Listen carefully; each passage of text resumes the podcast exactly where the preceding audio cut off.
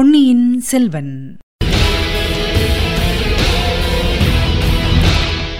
வணக்கம் நீங்கள் கேட்டுக்கொண்டிருப்ப தமிழசேஃபம் தமிழசேஃபமில் இனி நீங்கள் கேட்கலாம் பொன்னியின் செல்வன்.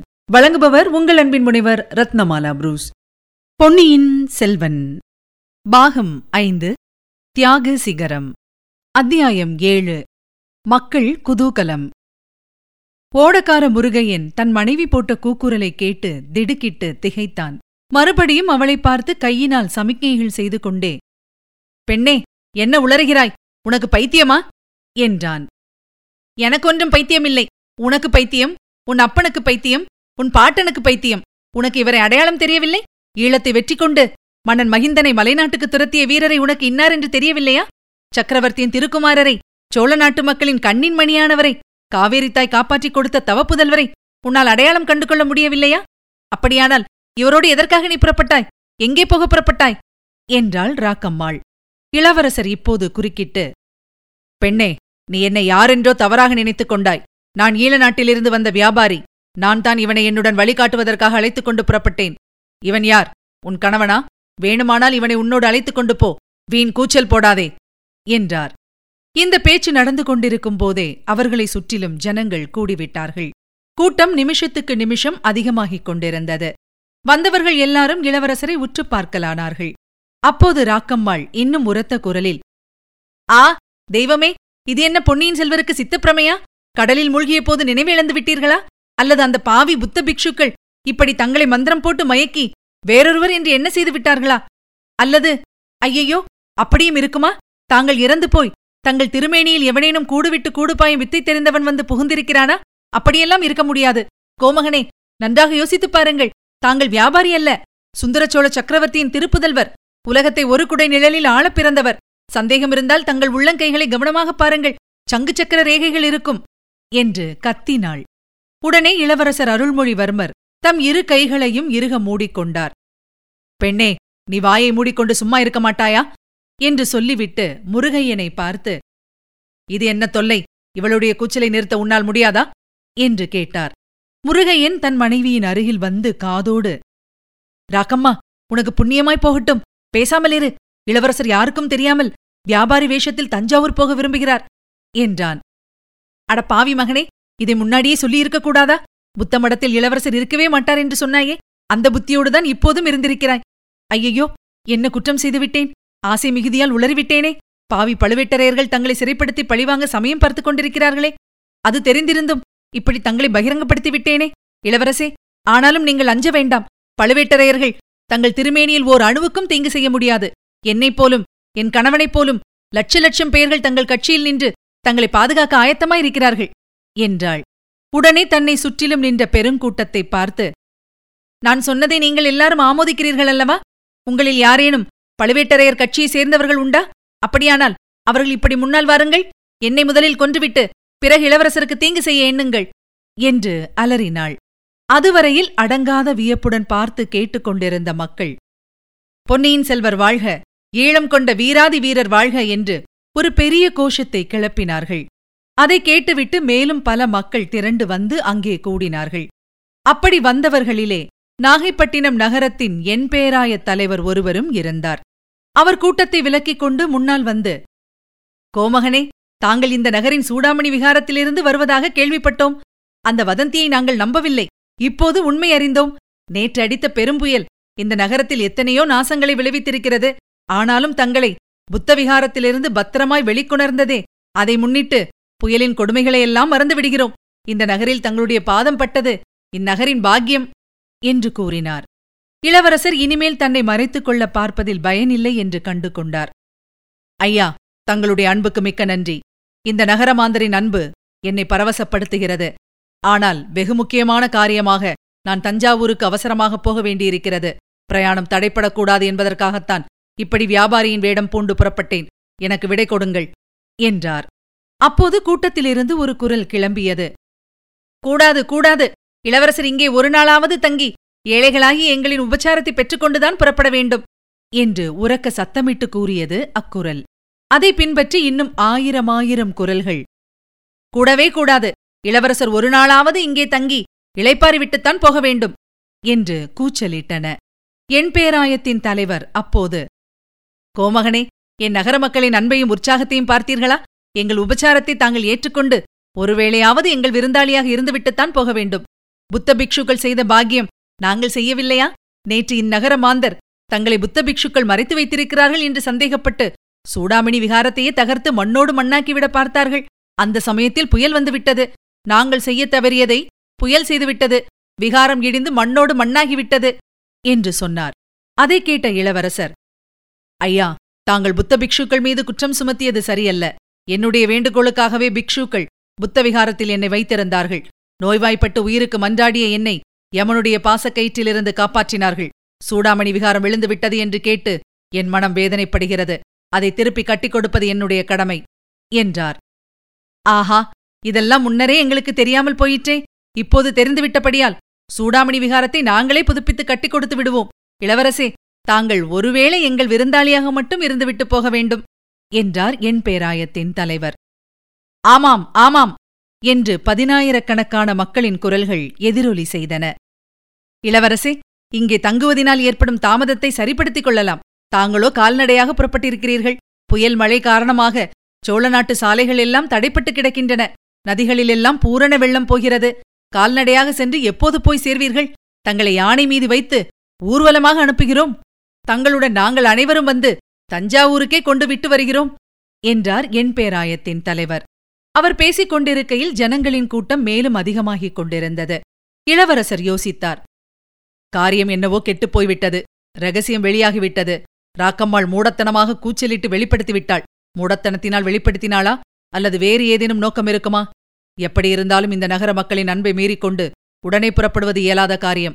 அதனால் இவர்கள் மனக்கஷ்டமடைவார்கள் அத்தோடு உத்தேசத்திலுள்ள நோக்கம் மேலும் தவறினாலும் தவறிவிடும்.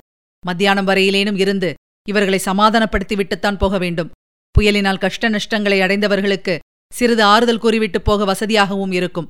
ஆஹா நான் இச்சமயம் என்னை வெளிப்படுத்திக் கொள்வதால் நாட்டில் குழப்பம் விளையும் என்று இளைய பிராட்டி குந்தவை கூறினாரே அது எவ்வளவு உண்மையான வார்த்தை. என் தமக்கையைப் போன்ற அறிவாளி இந்த உலகிலே யாரும் இல்லைதான். தஞ்சை சிம்மாதன உரிமையைப் பற்றி பேசுகிறார்களே உண்மையில் குந்தவை தேவியை அல்லவா சிம்மாதனத்தில் அமர்த்த வேண்டும்? இவ்வாறு பொன்னியின் செல்வர் சிந்தித்துக் கொண்டிருந்த போது ஜனக்கூட்டம் மேலும் அதிகமாகி வருவதைக் கண்டார். அவர்களுடைய குதூகலமும் வளர்ந்து வருவதை அறிந்தார். புயலின் கொடுமைகளையும் புயலினால் விளைந்த சேதங்களையும் மக்கள் அடியோடு மறந்துவிட்டதாகத் தோன்றியது. எங்கிருந்தோ யானைகள் குதிரைகள் சிவிகைகள் திருச்சின்னங்கள் கொடிகள் பேரிகை எக்காலம் முதலிய வாத்தியங்கள் எல்லாம் வந்து சேர்ந்துவிட்டன அரை பகல் நேரமாவது இங்கே தங்கிவிட்டுத்தான் புறப்பட வேண்டும் என்று இளவரசர் முடிவு செய்தார். என் பேராயத்தின் தலைவரை பார்த்து ஐயா இவ்வளவு மக்களின் அன்பையும் புறக்கணித்துவிட்டு நான் போக விரும்பவில்லை. பிற்பகல் வரையில் இங்கே இருந்துவிட்டு மாலையில் புறப்படுகிறேன். அதற்காவது அனுமதி கொடுப்பீர்கள் அல்லவா என்றார். இளவரசர் தங்கிச் செல்ல சம்மதித்து விட்டார் என்ற செய்தி பரவியதும் ஜனக்கூட்டத்தின் உற்சாகம் எல்லை கடந்துவிட்டது குதூகலத்தை வெளிப்படுத்தும் வழிகளை கடைபிடிக்கத் தொடங்கினார்கள். வாத்தியங்கள் முழங்கத் தொடங்கின. ஆங்காங்கே வீதிகளில் கத்தி விளையாட்டு களி விளையாட்டு குறவை கூத்து முதலியவை ஆரம்பமாயின. ஜனங்களையும் அவர்களுடைய குதூகல விளையாட்டுகளையும் கடந்து கொண்டு நாகைப்பட்டினத்து சோழ மாளிகைக்கு செல்வது பெரிதும் கஷ்டமாயிற்று. எப்படியோ கடைசியில் போய் சேர்ந்தார்கள். மாளிகைக்குள் இளவரசர் சிறிது நேரம் கூட தங்கி இளைப்பாற முடியவில்லை. ஏனெனில் அவர் வெளிப்பட்ட செய்தி அக்கம் பக்கத்து கிராமங்களுக்கெல்லாம் பரவிவிட்டது. ஜனங்கள் திரள் திரளாக வந்து குவிந்து கொண்டிருந்தார்கள். இளவரசரை பார்க்க வேண்டும் என்ற தங்கள் ஆவலை தெரியப்படுத்திக் கொண்டார்கள். இளவரசரும் அடிக்கடி வெளியில் வந்து ஜனக்கூட்டத்தினிடையே சென்று அவர்களுடைய ஷேம லாபங்களைப் பற்றி கேட்டார். புயலினால் விளைந்த கஷ்ட நஷ்டங்களைப் பற்றி அனுதாபத்துடன் விசாரித்தார். தாம் தஞ்சாவூருக்கு போனவுடனே ஜனங்கள் அடைந்த கஷ்டங்களுக்கு பரிகாரம் கிடைக்க ஏற்பாடு செய்வதாக கூறினார். அதை பற்றி ஜனங்கள் அவ்வளவு உற்சாகமடையவில்லை என்பதையும் கண்டு கொண்டார் ஜனங்கள் ஒருவரோடொருவர் பழுவேட்டரையர்களின் அதிகாரத்துக்கு முடிவு ஏற்படுமா?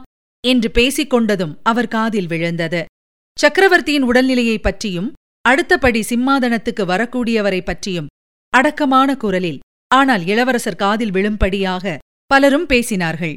இதற்கிடையில் நாகைப்பட்டினம் நகரின் ஐம்பெருங்குழுவின் அதிகாரிகளும் என் பேராயத்தின் தலைவர்கள் அனைவரும் வந்து சேர்ந்து விட்டார்கள். இளவரசருக்கு விருந்து அளிக்க பெருந்தர ஏற்பாடுகள் நடந்தன.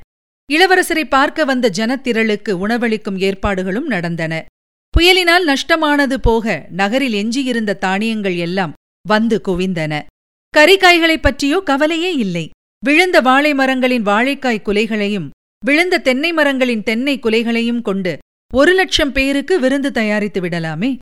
விருந்துகள் முடிந்து புறப்பட வேண்டிய சமயம் நெருங்கிற்று. இளவரசர் சோழ மாளிகையின் மேன்மாடத்து முகப்பில் வந்து கைகூப்பிக் கொண்டு நின்றார். வீதியில் ஒரு பெரிய கோலாகலமான ஊர்வலம் புறப்படுவதற்கு எல்லாம் ஆயத்தமாயிருந்தன.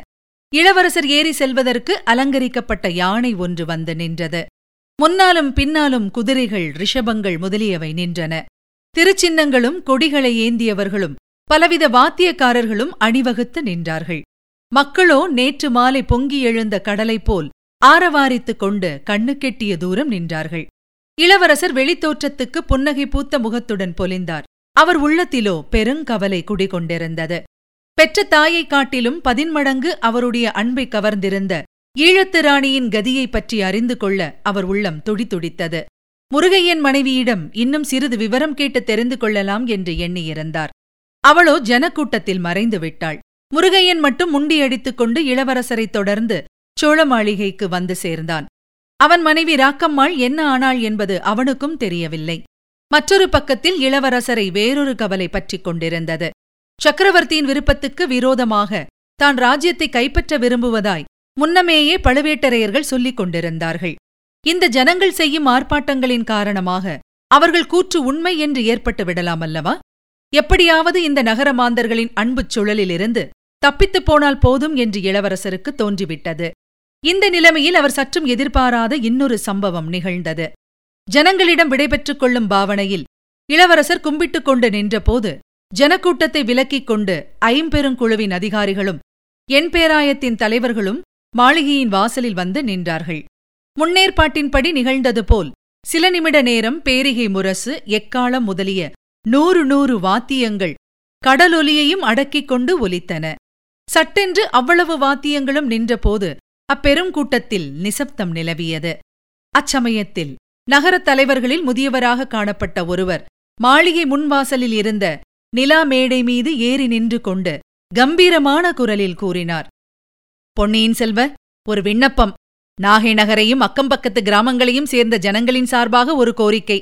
சக்கரவர்த்தியின் உடல்நிலையைப் பற்றி நாங்கள் அனைவரும் கவலை கொண்டிருக்கிறோம். அதைப் போலவே நாங்கள் கேள்விப்படும் இன்னொரு செய்தியும் எங்களுக்கு கவலை தருகிறது. பழுவேட்டரையர்களும் பல சிற்றரசர்களும் சேர்ந்து சக்கரவர்த்திக்குப் பிறகு மதுராந்தகத்தேவருக்கு முடிசூட்ட தீர்மானித்திருப்பதாக அறிகிறோம். மதுராந்தகத்தேவர் இன்று வரையில் போர்க்களம் சென்று அறியாதவர். அவர் பட்டத்துக்கு வந்தால் உண்மையில் பழுவேட்டரையர்கள்தான் ராஜ்யம் ஆளுவார்கள். சிற்றரசர்கள் வைத்ததே சட்டமாயிருக்கும். இளவரசர் ஆதித்த கரிகாலர் மூன்றாண்டு காலமாக சோழ நாட்டுக்கு வரவே இல்லை. அதற்கு ஏதேதோ காரணங்கள் சொல்கிறார்கள். அவருக்கு மகுடம் சூட்டிக்கொள்ள விருப்பமில்லை என்று கூறுகிறார்கள். அப்படியானால் அடுத்தபடி நியாயமாக பட்டத்துக்கு வரவேண்டியவர் யார்? சோழ நாடு தவம் செய்து பெற்ற புதல்வரும் காவேரி தாய் காப்பாற்றிக் கொடுத்த செல்வரும் ஈழம் வென்ற வீராதி வீரருமான தாங்கள்தான். மக்களே நான் கூறியது உங்களுக்கெல்லாம் சம்மதமான காரியமா? என்று அந்த முதியவர் சுற்றிலும் நின்ற ஜனத்திரளை பார்த்து கேட்கவும் எட்டு திசையும் நடுங்கும்படியான பேரொலி அக்கூட்டத்திலிருந்து எழுந்தது. ஆம் ஆம் எங்கள் கருத்தும் அதுவே. என்று பதினாயிரம் குரல்கள் கூறின. அதைத் தொடர்ந்து கோஷித்தன. இவ்வளவு கோஷங்களும் சேர்ந்து உருத்தெரியாத ஒரு பெரும் இரைச்சலாக கேட்டது. மறுமொழி சொல்வதற்காக இளவரசரின் உதடுகள் அசையத் தொடங்கியதும் ஏதோ மந்திர சக்தியினால் கட்டுண்டு அடங்கியது போல் அந்த பேரிரைச்சல் அடங்கியது. ஐயா நீங்கள் எல்லோரும் என்னிடம் கொண்டிருக்கும் அன்பைக் கண்டு ஆனந்தப்படுகிறேன். ஆனால் அந்த அன்பை நீங்கள் காட்டும் விதம் முறையாக இல்லையே. என் அருமை தந்தை சுந்தரச்சோழ சக்கரவர்த்தி இன்னும் ஜீவியவந்தராக இருக்கிறார் என்பதை நீங்கள் மறந்துவிட்டதாக தோன்றுகிறது. சக்கரவர்த்தி நீடூழி வாழ வேண்டும் என்று என்னுடன் சேர்ந்து நீங்களும் பிரார்த்திக்க வேண்டும். சக்கரவர்த்தி ஜீவியவந்தராக இருக்கும்போது அவருக்குப் பிறகு பட்டத்துக்கு யார் என்பதைப் பற்றி யோசிப்பது ஏன்? நகரத் தலைவர்களின் முதல் தலைவரான முதியவர் இளவரசரின் இக்கேள்விக்கு சரியான விடை வைத்திருந்தார். பொன்னியின் செல்வ சோழ நாட்டில் ஒரு மன்னர் உயிரோடு இருக்கும்போதே அடுத்தபடி பட்டத்துக்குரியவர் யார் என்பதை நிர்ணயித்து விடுவது தொன்று தொட்டு வந்திருக்கும் வழக்கம். மதுரை கொண்ட வீரரும் தில்லையம்பலத்து கோயிலுக்கு பொற்கூரை வேந்தவருமான மகா பராந்தக சக்கரவர்த்தி தம் காலத்திலேயே தமக்குப் பின் பட்டத்துக்கு வர வேண்டியவர்களை முறைப்படுத்தி விடவில்லையா? அதன்படிதானே தங்கள் தந்தை சிம்மாசனம் ஏறினார்? என்றார். ஆம் ஆம். ஆகையால் இப்போதும் அடுத்த பட்டத்துக்கு உரியவரைப் பற்றி சக்கரவர்த்தி தானே தீர்மானிக்க வேண்டும்? நீங்களும் நானும் அதைப் பற்றி யோசிப்பதும் பேசுவதும் முறையல்லவே என்றார் இளவரசர். பொன்னியின் செல்வ சக்கரவர்த்திக்குத்தான் அந்த உரிமை உண்டு என்பதை ஒப்புக்கொள்கிறோம். சக்கரவர்த்தி சுயேச்சையாக முடிவு செய்யக்கூடியவராயிருந்தால் அது சரியாகும். தற்போது சக்கரவர்த்தியை பழுவேட்டரையர்கள் தஞ்சை கோட்டைக்குள் சிறைப்படுத்தியல்லவோ வைத்திருக்கிறார்கள். இளவரசே இன்னும் சொல்லப்போனால் சக்கரவர்த்தி உயிரோடு இருக்கிறாரா என்பதைப் பற்றியே எங்களில் பலருக்கு சந்தேகமாயிருக்கிறது. தங்களுடன் தொடர்ந்து தஞ்சைக்கு வந்து அந்த சந்தேகத்தை தீர்த்து கொள்ள விரும்புகிறோம். அதிர்ஷ்டவசமாக சக்கரவர்த்தி நல்லபடியாக இருந்தால் அவரிடம் எங்கள் விருப்பத்தை தெரிவித்துக் கொள்வோம். அவருக்கு பிற்பாடு தாங்கள்தான் சிங்காதனம் ஏற வேண்டும் என்று விண்ணப்பித்துக் கொள்வோம். பிறகு சக்கரவர்த்தி முடிவு செய்கிறபடி செய்யட்டும். பெரியவர் சக்கரவர்த்தி உயிரோடு இருக்கிறாரா என்பதைப் பற்றி சந்தேகப்பட்டு கூறிய வார்த்தைகள் இளவரசரின் உள்ளத்தில் ஒரு பெரும் திகிலை உண்டாக்கின. இத்தனை நாளும் அவர் அறிந்திராத வேதனையும் பீதியும் ஏற்பட்டன. சக்கரவர்த்தியின் உயிருக்கு ஏதோ ஆபத்து நெருங்கிவிட்டது போலவும் அதை தடுக்க முடியாத தூரத்தில் தாம் இருப்பது போலவும் ஒரு பிரம்மை உண்டாயிற்று. ஈழத்து ராணியை யாரோ மூர்க்கர்கள் பலவந்தமாக பிடித்துக் கொண்டு போன விவரமும் நினைவுக்கு வந்தது. இனி ஒரு கணமும் தாமதியாமல் தஞ்சை போய் சேர வேண்டும் என்ற பரபரப்பு ஏற்பட்டது. ஒரு சில வினாடி நேரத்தில் இளவரசர் தாம் செய்ய வேண்டியது இன்னதென்று தீர்மானித்துக் கொண்டார். இவர்களுடன் வாதமிட்டுக் கொண்டிருப்பதில் பயனில்லை. பிரயாணப்படுவதுதான் தாமதமாகும். இப்போது இவர்கள் பேச்சை ஒப்புக்கொண்டதாக சொல்லி பிரயாணப்பட்டு விட்டால் வழியில் போகப் போக வேறு உபாயங்களை கண்டுபிடித்துக் கொள்ளலாம். ஐயா உங்களுடைய விருப்பத்துக்கு நான் குறுக்கே நிற்கவில்லை. சக்கரவர்த்தியைப் பற்றி தாங்கள் கூறியது அவரை தரிசிக்க வேண்டுமென்ற என் கவலையை அதிகரித்து விட்டது. நான் உடனே புறப்பட வேண்டும். நீங்களும் சக்கரவர்த்தியை தரிசிக்க விரும்பினால் தாராளமாக என்னுடன் வாருங்கள். பட்டத்து உரிமையைப் பற்றி சக்கரவர்த்தி என்ன சொல்லுகிறாரோ அதை கேட்டு நாம் அனைவரும் நடந்து கொள்வோம் என்றார். சிறிது நேரத்துக்கெல்லாம் இளவரசர் யானை மீது ஏறிக்கொண்டு பிரயாணப்பட்டார். ஆயிரக்கணக்கான மக்கள் அடங்கிய ஒரு மாபெரும் ஊர்வலம் தஞ்சையை நோக்கி புறப்பட்டது. போகப் போக இளவரசருடன் தொடர்ந்த ஊர்வலம் பெரிதாகிக் கொண்டிருந்தது. இதுவரை நீங்கள் கேட்டது பொன்னியின் செல்வன். வழங்கியவர் உங்கள் அன்பின் முனைவர் ரத்னமாலா புரூஸ். மீண்டும் அடுத்த அத்தியாயத்தில் சந்திக்கலாம். இணைந்திருங்கள் மகிழ்ந்திருங்கள்.